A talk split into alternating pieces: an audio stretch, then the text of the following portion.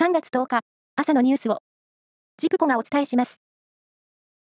野球の WBC ワールドベースボールクラシック。日本代表は昨日、1次リーグ B 組の初戦で、中国に8対1で勝ちました。大谷選手が3番ピッチャー兼指名打者で先発出場し、4回1安打無失点の好投で勝利投手となったほか、バッターとしてもツーベースヒットなど4打数2安打2打点と活躍しました。日本と同じグループのオーストラリアと韓国の試合はオーストラリアが8対7で勝ちました。政府は、5月に広島で行われる G7 サミット先進7カ国首脳会議に合わせて開催する拡大会合に、韓国のユン・ソンニョル大統領を招待する方向で調整に入りました。韓国側は、広島訪問に前向きな意向を示しているということです。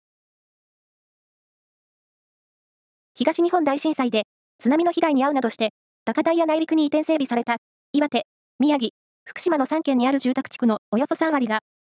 想定される最大級の津波の浸水域に含まれることが、共同通信の調査で分かりました。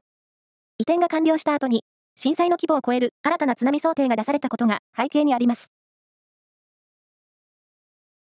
去年10月に行われた安倍元総理大臣の山口県の県民葬に公費を支出したのは、憲法違反で違法だとして、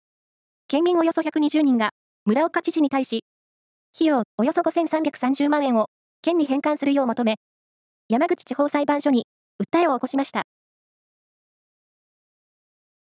JR 東海は政府の方針を踏まえて3月13日以降、列車内や駅構内でのマスク着用の呼びかけをやめることにしました。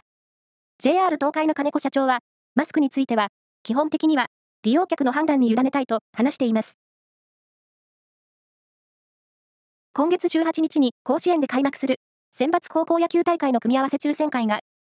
今日、大阪市内で行われます。去年までは、新型コロナウイルスの影響を受けてリモートでの開催でしたが、4年ぶりに各校の首相が集まります。以上です。